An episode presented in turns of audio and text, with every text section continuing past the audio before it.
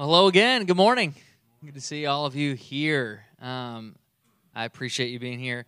And it's uh, like Blake said, it's exciting. This will be the last time I'm here for at least a couple Sundays. I may just move there if it's the, beaches are warm. I may just you know never come back. But uh, one way you can kind of stay engaged, uh, especially if you're kind of interested, like what what are you guys doing? What's going to happen down there? Uh, if you follow us on Facebook or Instagram, you can follow along. And, and literally each day of our trip will be live updates and photos from our team. So it's a way for you to get kind of engaged in what's happening. And if if you're helping support that trip, uh, it's a great way to follow along. It's going to be really, really exciting, all that God does. I'm very, very excited about not just the trip we're going on, but the chance that we'll have uh, over the next year as Center Church to take another team and be a part of that partnership on a more regular basis. And so pray now. If that's you, if God's stirring you to do that, you can do that. Uh, the second thing is I actually want to throw that giving slide up one more time, if you can do that real quick. Uh, just like Blake said, I mean, the way that the mission moves forward is through people just like you and just like me who kind of sacrificially give. Um, but as you may have noticed, like I noticed over the last couple weeks, there's been that red number, and uh, I'm not a mathematician, but anytime I see a red number, I'm like, ah, that's bad. I don't want that. I want it to be green. Uh, and so that means there's a deficit there between the weekly need and what we're bringing in in terms of tithes and offerings each weekend. So I say that just to highlight it, just so that you're aware of it. Um, as a team, as leaders, we're not like pressing the panic button and shutting things down and, and firing staff or any of that kind of thing. Uh, but we do want you to know we're aware of this. We're praying about this. And I want to encourage you, if you call Center Church home, especially, to pray about this with me too, that God would just stir and move and keep kind of drawing people into that rhythm of generosity and, and tithing. That's really how we move forward. And so, uh, again, our job is to be good stewards of what God has given us. Like, I, I, can't twist anybody's arm to give. You can't force your neighbor to give or anything like that. And so, it really, it's a response to God's generosity and faithfulness to us. And so, I just want to let you in on that as a church that we're watching that really carefully. We're dialing some things back so that we can make sure we're good stewards, uh, especially as we have opportunities like Christmas and just uh, looking ahead to the next year. There's so many big things God wants to do through us.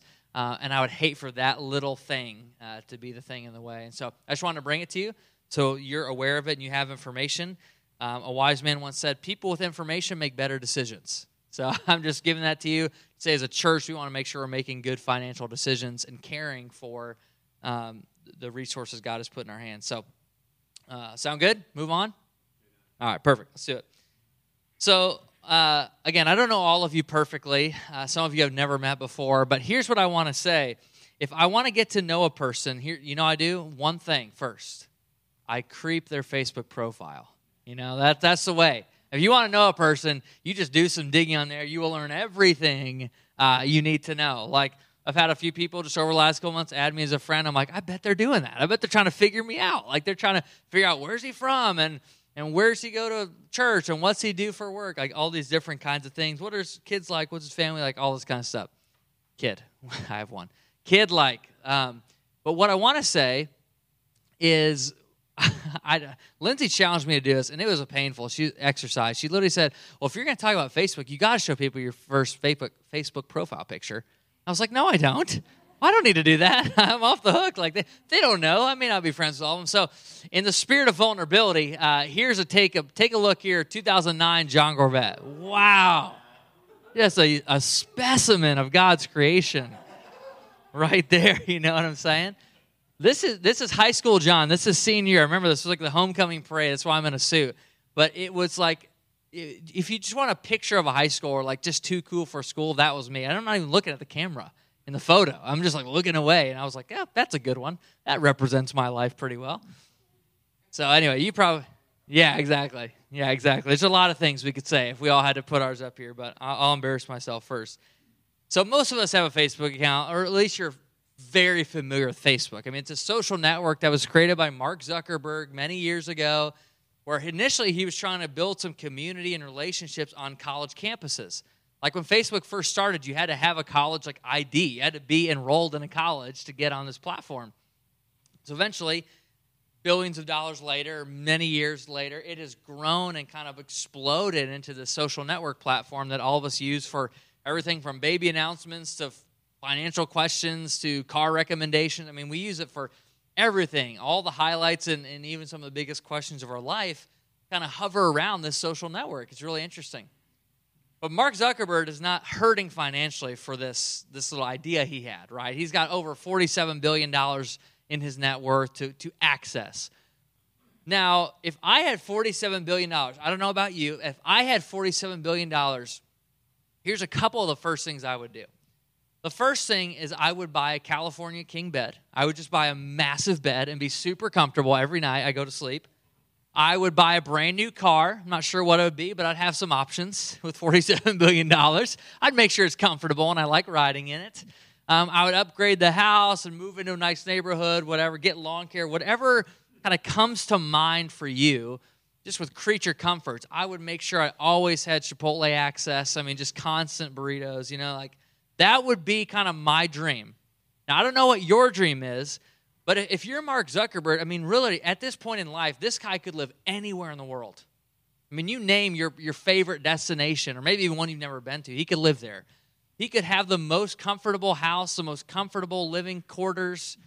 He could have really any friends and relationships he wants. I mean, 47 billion gets you into some rooms. Like, there's a lot of access this person has. And I found it really, really fascinating. Last year, Facebook did something really big. They rebranded. I mean, this is millions of dollars worth of, of, of rebranding, marketing stuff, campaigns that were going worldwide. They changed their name from Facebook. Anyone know what they changed it to? Meta. Yeah. So a lot of us have seen that. You've probably seen it when you log in. So, so he gives this kind of public address in the metaverse, like this kind of alternate universe that he's creating for users of Facebook. There's businesses on there, there's churches on there, there's social activities on there, there's conversations and relationships you can have on there. And he literally gives us address as an avatar, like as this character in the metaverse. And here's why I just find it fascinating. I mean, this stuff just blows my mind. Is that one of the richest men in the world's dream and the vision for the rest of his life and now his company's life is to escape the real world. Like a metaverse is not the real thing. Like you and I can't interact and be together in the metaverse in the same way that if you and I sat down for lunch, we could be together. Like those relationships really take embodiment. They take work. They like if you get close to me, you can see my flaws. You get to know me, you can see where I'm good, where I'm not good, where I'm strong, where I'm weak. I mean, only that kind of relationship gets close enough to actually know things about people, and that's why I kind of get it. Like if I'm Mark Zuckerberg, I'm like, man, it'd be great to create an alternate reality in which I could curate everything about it. I mean, if I don't like what you're saying, I just click away from you. I just I just move on. If I don't like the relationship I'm in, I just cancel. I just move on. Like there's so much access and ability you have in a metaverse that you do not have in face-to-face in-person relationships.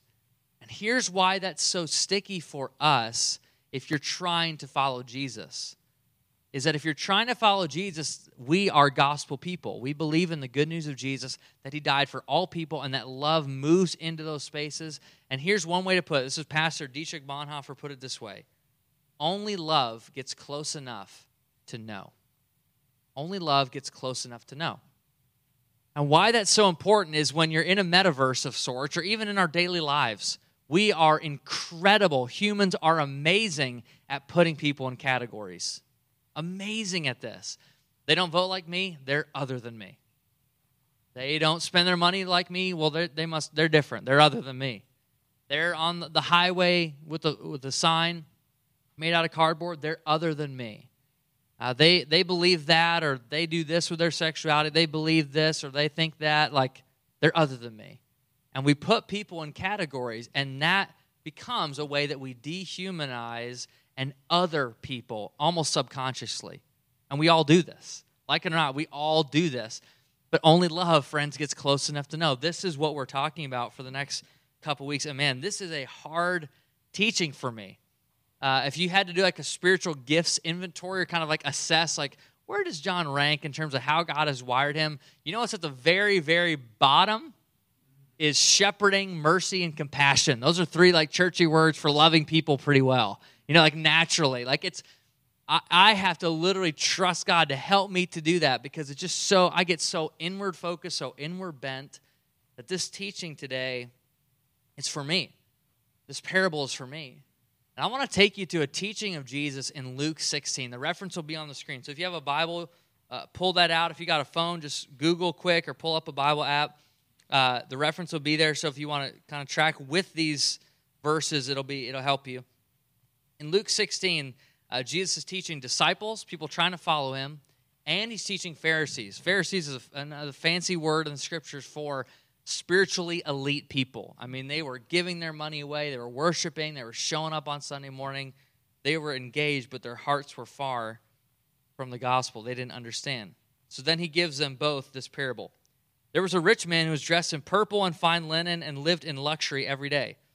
At his gate was laid a beggar named Lazarus, covered with sores and longing to eat what fell from the rich man's table.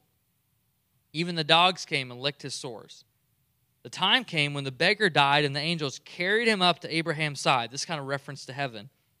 The rich man also died and was buried. In Hades, or hell, where he was in torment, he looked up and saw Abraham far away with Lazarus by his side. So he called to him, Father Abraham, have pity on me. Send Lazarus to dip the tip of his finger in water and cool my tongue because I'm in agony in this fire. But Abraham replied, Son, remember, that in your lifetime you received your good things, while Lazarus received bad things. But now he is comforted here, and you are in agony. And besides all this, between us and you, a great chasm has been set in place, so that those who want to go from here to you cannot, nor can anyone cross over from there to us. He answered, Then I beg you, Father, send Lazarus to my family, for I have five brothers. Quick pause this rich man realizes what's taking place. He realizes he is separated from heaven, he is separated from Abraham, kind of the father of the Jewish faith. He's separated from eternity with God. Like he is realizing, oh my goodness, like what have I done? Like I was supposed to give this guy money, I was supposed to be charitable to him, generous to him, and I let him just pass away, and now I'm stuck here. And he realizes, like, if you got family, it's like, if I'm going to be stuck here, at least somebody tell my, my family that that you got to get out of it. Do not follow the same path. He's saying, I got five brothers, I've got other people I, I care about back home. Like, don't let them follow the same path. He says, Let him warn them so that they will not also come to this place of torment. Abraham applied, verse 29. They have Moses and the prophets. Let them listen to them. No, Father Abraham, the rich man said, but if someone from the dead goes to them, they will repent. He said to him, If they do not listen to Moses and the prophets, they're not going to be convinced, even if someone rises from the dead. I guarantee that story is not one you read every single night to your children. I, I guarantee that story is not, your life verse is not in that story. But here's what I know there's really two things happening in the story that are important for all of us, no matter where you are in faith. The first one is Jesus pointing out the difference, the direct contrast between the rich man and the poor man. You see this in the story. This is how he starts the parable. Uh, the rich man is marked with purple robes. He's wearing these incredible outer garments. Purple robes would have been royalty. The dive to get a purple robe was expensive. You had to be wealthy to acquire this. It was kind of a way you put this purple robe on when you walk outside. It's like a way of saying, I'm the Zuckerbergs of the world. Like, I, I'm elite. I've got it figured out. My path to wealth is up and to the right. Like, I am I'm doing this thing right. God's blessing me. I'm on top of the world. But it doesn't just stop there. Like the outer garments are fine, but then it also says he's wearing fine linen, which is like an awesome biblical term for like fancy underwear. That's what this is. Like this guy's literally going to Rivertown Mall and buying only Duluth Trading Company underwear, like 50 bucks a pop. This guy is like splurging on every item of clothing he can find. It's just trying to point out like how much wealth he had available to him. And in direct contrast to the rich man is the poor man. The poor man's not covered in royalty or robes or the finest linens. What does it say? The poor man's covered in sores. But the guy's deteriorating right outside the gate of this rich man's house. He's not covered in royalty. He's not covered in wealth. He's covered in, in poor, being poor and his body falling apart. And you think, yeah, but at least the guy's got some dogs. Like he's got the furry friends, you know? Like Jesus includes that in the parable. It's like these little golden retrievers running up and like licking him. Like that's not the Jewish picture here. I don't know if you're a dog person or not. That's not the Jewish picture. If you were a Jewish person listening to Jesus tell the parable, he would get to that part and he'd be like, oh, that is disgusting. Like dogs lived outside the city boundaries often. They were feeding on the carnage and the trash heaps, and dogs were unclean to them. They didn't interact. No one's having a dog in their house, just nobody. And so that's like adding fuel to the fire of how dark and kind of far down this poor man has got. He's keeping company with, with unclean animals. And maybe you would read this parable like I do. It's like at first glance, it's like, oh man, we just talked about money. I should give to the poor. You know, like that's the immediate response. It's like the rich man had wealth, the poor man doesn't. This rich man gave probably to charities, but he was missing this poor guy right in front of him. Like he could have given to him. And so the takeaway from that would be next time you see a homeless person on the, the exit you, you frequent, give them some money. And then we pack the Bible up and we go home. But there's something so much more beautiful, so much more challenging happening in this parable. It's way beyond money. Uh, the kind of theological term for what Jesus is doing here is eschatological reversal. That's a fancy way of saying this is what happens when the kingdom of God breaks into our world. This is what happens when the way God does things intersects with the way you and I do things. This is what happens when God's kingdom culture breaks into our culture. It takes poor people and puts them on top. It takes people who are marginalized and says they are important. It takes in the Gospel of Luke over and over again, you see women being elevated. Women didn't have a vote. Women didn't matter in first century, first century Israel. Children were property, property to them. They could discard them if they had a defect or mental challenge. And Jesus is saying, like, we elevate those people. That in the kingdom of God, there's a reversal happening. We care about women. We care about children. We care about poor people. Like we care about the others in our society. And this story is just a way to illustrate that. I mean, a couple things jump out to me right off the page. In this parable, it's the only parable, you can read them all. It's the only parable that Jesus gives this person a name. He names the person Lazarus. And why is that significant? I mean, Lazarus shows up again in the Gospels, but Lazarus is known to be Jesus' best friend. And eventually, Lazarus, the one who passes away, dies of a sickness, and Jesus raises him from the dead. Lazarus means God is my helper.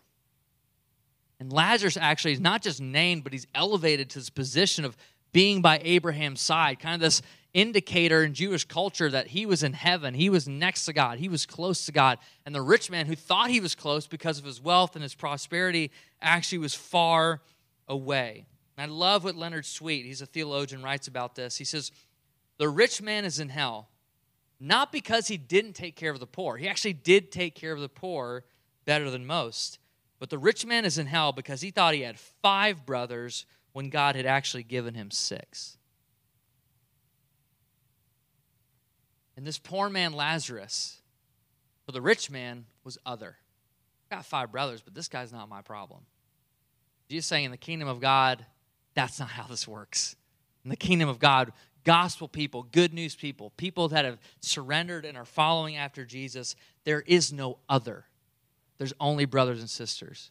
There is no person who's too far away, who's too broken, who's too different, you know, than you. That is not worthy of love, but only love gets close enough to know. Only love moves us to know people, to increase our, or decrease rather, our proximity from people we would describe as other to us. And here's why I love how Jesus ends this parable. This is brilliant. That's why Jesus is just a captivating teacher. Skip ahead. If you have uh, your Bible still open to Luke 16, we'll look at verse 29 through 31. Abraham applies to this rich man who says, Hey, tell my brothers. He says, They have Moses and the prophets, let them listen to them. The way he basically he's saying, they already know. They know the truth. They know the way to do it and they're already if they if they haven't caught it, they're not going to catch it. He says, "No, Father Abraham, but if someone from the dead goes to them, they will repent." Abraham says back to this rich man. He said to him, "If they don't listen to Moses and the prophets, they'll not be convinced, even if someone rises from the dead." And Jesus is kind of pointing out, this is like a veiled reference, trying to point out, you know how sometimes you're talking to one person, but you really want the other person to hear it? Like you're kind of passive aggressively saying something like, hey, I really hope that you're hearing me say this to this person because you are the one who needs to hear it. This is what Jesus is doing. He's saying, hey, I'm saying this to everybody, but this is a reference to Pharisees. This is a reference to the judgmental, uh, othering Christian people who are around him. He's saying, hey, if you're not going to get it, like this is the way my kingdom works. If you're not going to get it, you're never going to get it. Like if you don't understand and see what's taking place, you are missing the gospel. You're missing what's supposed to be good news for all people, not just people who are already in. And what's fascinating, you study the first couple hundred years of church history, even. I mean, intense persecution. Intense. I mean, this is like you showing up to church the next week and asking, hey, where are Bob and Sue? And someone filling you in that they got sent to the gladiators. They were literally in an arena getting ripped apart by animals. That's the reality of, and we don't have anything nearly that close uh, to that level of persecution, certainly not in America. And so that was the reality. And yet the church, this group initially of a couple thousand people, eventually explodes, spreads across the known world despite heavy, heavy persecution and harassment. How does that even happen? Well, historians kind of point out really, if you look at the church, there were five distinct things about the church that made it tick, that made it work, that, that kept it central in the community. And, and what I want to point out is just a couple of those. I think they'll be helpful to you and, and helpful to me as we think about this. I'll give you the first three. The first one was the early church was multiracial and was marked by ethnic harmony. Now, there's a ton of talk in our culture about diversity and inclusion, but often that's a very shallow, surface level diversity and inclusion. This would have been a multiracial ethnic reality where people literally like oversee these church gatherings and be like, how are you guys sitting in the same row? Like, if you think maybe politically we get divided along racial lines today, think about, I mean, backwards thousands of years. They were literally divided straight down the middle. You just didn't even have conversation with people, much less worship with them and, and take communion with them or sing songs. Like they was just totally backwards to them. They were multiracial, multiracial. The second was they were a church marked by, come on, somebody. They were a church marked by forgiveness and reconciliation. Forgiveness and recon- it was a group of people who cared who recognized that God had greatly forgiven them and they were quick to forgive. In a, in a society and culture which the church found itself in, where you hurt me, I'm taking, I'm, t- I'm, you hit me once, I'm hitting you twice back. Like it was retri- like retribution. I was going to say retributive, but that just sounds way too hard to say. You know, at 10:30 in the morning. Like I'm just not going to go there. But it was like that was kind of the, the idea. It was like you you get payback, you get revenge, vengeance was the way to do it. And this church was made up of people who said, We're going to forgive you. You hurt us, you take from us, you harass us. We're going to forgive you. We're going to reconcile. We want to have peace in our relationships with every person, including our enemies. The third is hosp- they were hospitable to the poor and suffering. I mean, if you look in the history books, not even Christian history, you just read history books, the people who were literally crawling through trash dumps rescuing babies, rescuing mentally ill people, rescuing people born with physical defects, which is what was common in culture. Just throw those people away. They're not chosen. They don't matter. They're other than us. Just get them out of here. We want a pure society. Like, get them out. And it was the Christians who were diving through, crawling through mud and dirt and trash, rescuing these children, rescuing these men and women, saying they are valuable. They matter to God. We love these people, not just with words, but with our actions, with our deeds. And it's those people who mark the early church. Now, here's what I would I would do. I would read this list and be like, oh, I knew it. Fine. I've always wondered how would Jesus vote, and now I know. Like Jesus would be a progressive liberal Democrat. Thank God I can just figure that out now. You know, like the first three, those line up perfectly with that party line. It's like multiracial, yes, forgiveness, yes, reconciliation, reparations, hospitable to the poor. Like that's what we should be after, right? And then you keep reading the list and it messes with your ideas. So if you keep going, there's two more that, that historians would add to this. The, the next two would be that the early church was radically dedicated to the sanctity of life. From conception to the moment that person pass, passes away, on the church, radically committed to this. Again, they were the ones who, when people in Roman culture didn't want their children, didn't want their babies because they couldn't see or had a twisted limb or something, they would put them on Christians' doorsteps because they knew Christians were going to take care of them. They would raise them, they would figure out a way. Despite poverty, despite persecution, you can trust the Christians to do that. And the fifth was that this group of people was sexually counterculture. The word here is chaste. Like they believed in purity. They believed God was actually interested in how they handled their bodies and, and how they uh, were keeping their sexuality in the marriage covenant. Like they cared about that. In a culture, again, where Romans were like, man, basically, and we've studied some of these letters before, it's like it's a sexual free for all. Do your thing, no consequence, especially if you're a man. You just get to do whatever you want. People are property. You just enjoy yourself on this life. There's no life to come, so it really doesn't matter. And the Christians are like the most backwards looking people ever to the, that group of people. It's like, what, why are you only like sleeping with one person? And why are your marriages staying together? Like, it just didn't make any sense. It was like totally sexually counterculture to, to the society and the community they were in. So if you read those next two and you just took the, out the first three, it'd be like, oh, I figured it out. Jesus is a hardcore conservative watching Ben Shapiro every night. Like he's he's that guy. Like finally, I just need to vote Republican and I'll look a little bit more like Jesus. Like I figured it out. But the problem is all five are there. The problem is Jesus doesn't give the option. He doesn't let you do what we often do and say that, that group is other. That group is different. That group has it wrong. His requirement for gospel people is to get close enough to know. Only love it's close enough to know. What happens when you get to know people, you discover that you're not that different, that you have some other in you too. But only love, only the, the gospel gets close enough to know. And friends, I look at that, that's what made Jesus different. That's what made him so unique. He got close enough to know. People who society, or Pharisees or Romans would have dis, would kind of discarded as you're other. You're not fully human. You're not fully worth love. You're not fully worth uh, value.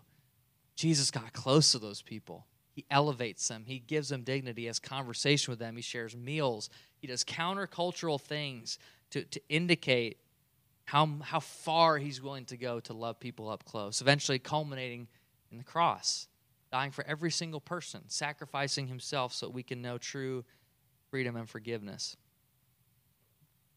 Now, I look at that list, those five things, there's one kind of culturally to me that jumps out. There's one I feel like is an important conversation to have for this time and this season as a community. And that's the fourth one dedicated to the sanctity of human life. Uh, maybe you haven't seen, but I'm assuming most of you have. Uh, in a couple weeks, we'll be voting together as a society, as a state, on Proposal 3, uh, which is primarily to do with abortion and how that's handled on the state level and even on some level uh, locally. And if you're a guest and you're checking things out, what you need to know is we don't talk about this kind of stuff every single Sunday. We're not a political church. I will never use like this stage or the privilege of sharing God's word as a place to tell you who to vote for or give you a stack of yard signs, say, hey, put those in your front yard. That's what we're all doing as a church. Like, that's not my role. That's not my not my job description. That's not my calling. Uh, but I do want you to prayerfully discern uh, this proposal, and I want to give you a couple words. I want to actually invite Jen Rubik, who's here, who serves with Center Kids. She's going to actually help close our time out. I want to invite her up here. And I want you to know, like as a staff, as a leadership team, even Zero Collective leaders like Blake and others who are part of these conversations, we've talked and prayerfully discerned this. And, and honestly, like I said, we don't normally address politics or specific proposals or things like that. It's just not our culture. And so you may ask, why are you breaking protocol on this one? like, why are we talking about this one today? And I want to say this. I wrote a couple points down because I, I want you to hear me clearly. Uh, and if you need to go back and listen to this, it won't be uh, like we're not going to put everything on the screen, but if you need to hear these words again, feel free to do that. Why are we breaking protocol and addressing this proposal in this service, like in this setting? I want to say the main reason is because for us as leaders, for us as a church, this is a moral issue where human lives are at stake. This is not just a political issue. It's not a take it or leave it. There's plenty of things politically that are take it or leave it. Proposal three, in, in our view, is not one of those. It is a moral issue where human lives are at stake. I want to ask you a couple things. Number one, I want to ask you to prayerfully consider this conversation as you prepare to vote and to carefully read proposal three before making a decision. I'm just going to ask you to do that. Ask you as a church to be that, be that aware of what's what's actually going, going on here. Secondarily, I want to ask you to recognize that as a man, I will never know what it's like to be pregnant and scared, not have answers, and feel like this conversation is just right in front of me. And I also recognize as a pastor, the last five and a half years of getting to serve here at Center, that abortion has scarred families in our church. This is not just an out there thing. We're just talking about some kind of people out in the abstract. No, this is people in our church.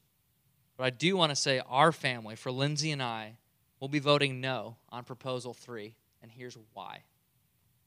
Firstly, we believe that from the moment of conception that human uh, hu- the human beings have a soul and matter to god and therefore matter to us. We believe that. Secondarily i'm going to ask you to not be deceived by the conversations happening or the advertising happening around this proposal. Frankly this proposal would not only exceed the abortion laws that were in place under roe v. Wade but would aggressively expand them. And Michigan would hold one of the most extreme, aggressive abortion laws in the world, not just in the States. Uh, the second part of that I want to say is that I recognize in abortion there are always multiple victims. We're not just concerned about the child, even though that matters, it's a moral issue. But I also recognize that there are multiple victims, like the father, and, primarily the mother who's been lied to thinking that abortion is the only way out. The, third thing I want to say, and you need to hear this, is that the gospel, friends, is bursting with hope and restoration and grace and forgiveness and healing, no matter where you are, no matter what your journey is, no matter what your story is as a family or as an individual. And I want you to know, too, as a church, friends, we are more committed now than we ever have been to supporting women and children in our community who are facing these unimaginable decisions and challenges. I mean, frankly, that's why we are so strategic in who we partner and who we give towards in our community. Uh, we partner with two kind of incredible organizations right here in our community. The first is Hand to Hand. Some of you have been a part of packing. When you give your money to this church, it goes directly to funding that ministry in our, or through our church. And and hand to hand really is addressing. I know Jen's family's been a part of that. My family's been a part of that. It's really addressing the insecurity that happens when people don't have enough food. It's meeting families who, most of the families who we are serving on a regular basis, find themselves facing some of these decisions, facing some of these challenges, and we want to do something about that. The second is Hope Unexpected, which is a ministry right around the corner from us who literally, we have people on our church who are serving on the board. Uh, when you give financially, you help sponsor that. We have uh, groups that have volunteered, individuals that volunteer. We have prayer ministry that prays towards them. They also are on the ground serving moms who are facing either the trauma of abortions or the challenges that come from actually trying to honor God and having these children not just with prayer and kind of a nice word, but repairing their car when it breaks down, feeding them, providing counseling and group therapy, providing support when they're facing, getting them in touch with pregnancy resource centers across our city. And I'm so proud as a church that we are able to do that. That we're able to not just say that we care, but we give and we care where that's going. And so today, uh, maybe you already gave, maybe you haven't, but anything you give today, we're just going to commit above our weekly need to give away to Hope Unexpected.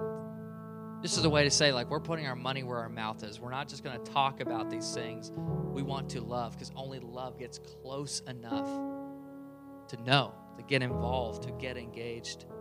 And I thought we could kind of close this time. Jen serves our kids week in, week out, has her own kids. I've got Lennon at home. And so I just thought she could kind of close out this time in prayer for us. So I'll hand it over to you. All right, will you all pray with me? Lord, you are so good. And we are so thankful that you are sinless. Because you're sinless, we know you provide truth. And we just put our full faith in that, Lord. This topic is heavy. This topic hits deep for many. This topic is uncomfortable. And we just pray for your peace to calm any anxiety. We pray for your love to cast out any hate or division that comes from this, Lord. But we also pray for your guidance as we know that this conversation doesn't end with a vote on November 8, Lord. We just pray for where we need to go from here the conversations we need to have, and the grace that we need to give. In your name we pray, amen. To invite you to stand. Um, over this next song, we're actually going to engage with what I can think of as the most tangible expression of God's love to us, and it's communion. Uh, I don't know your church background. I don't know what you're familiar with, but but here at Center, anybody can take communion. It's for us just a real tangible way of of experiencing God's grace in our lives and God's love in our lives. And so, whenever you feel ready during this next song, you and your family, if you're here with somebody or if you're here by yourself, just feel free to take a moment to examine your own heart, reflect, embrace it, and then just, just kind of swing by in the back of the room. The communion table is ready and set for you. Feel free to take it when you get back to your seat, or you can take it there at the table, whatever you prefer. Uh, but I'd encourage you during this next song to, to do that. And again, as a way to recognize God's great love for you, great love for me, and great love for those in our community. So let's do that together.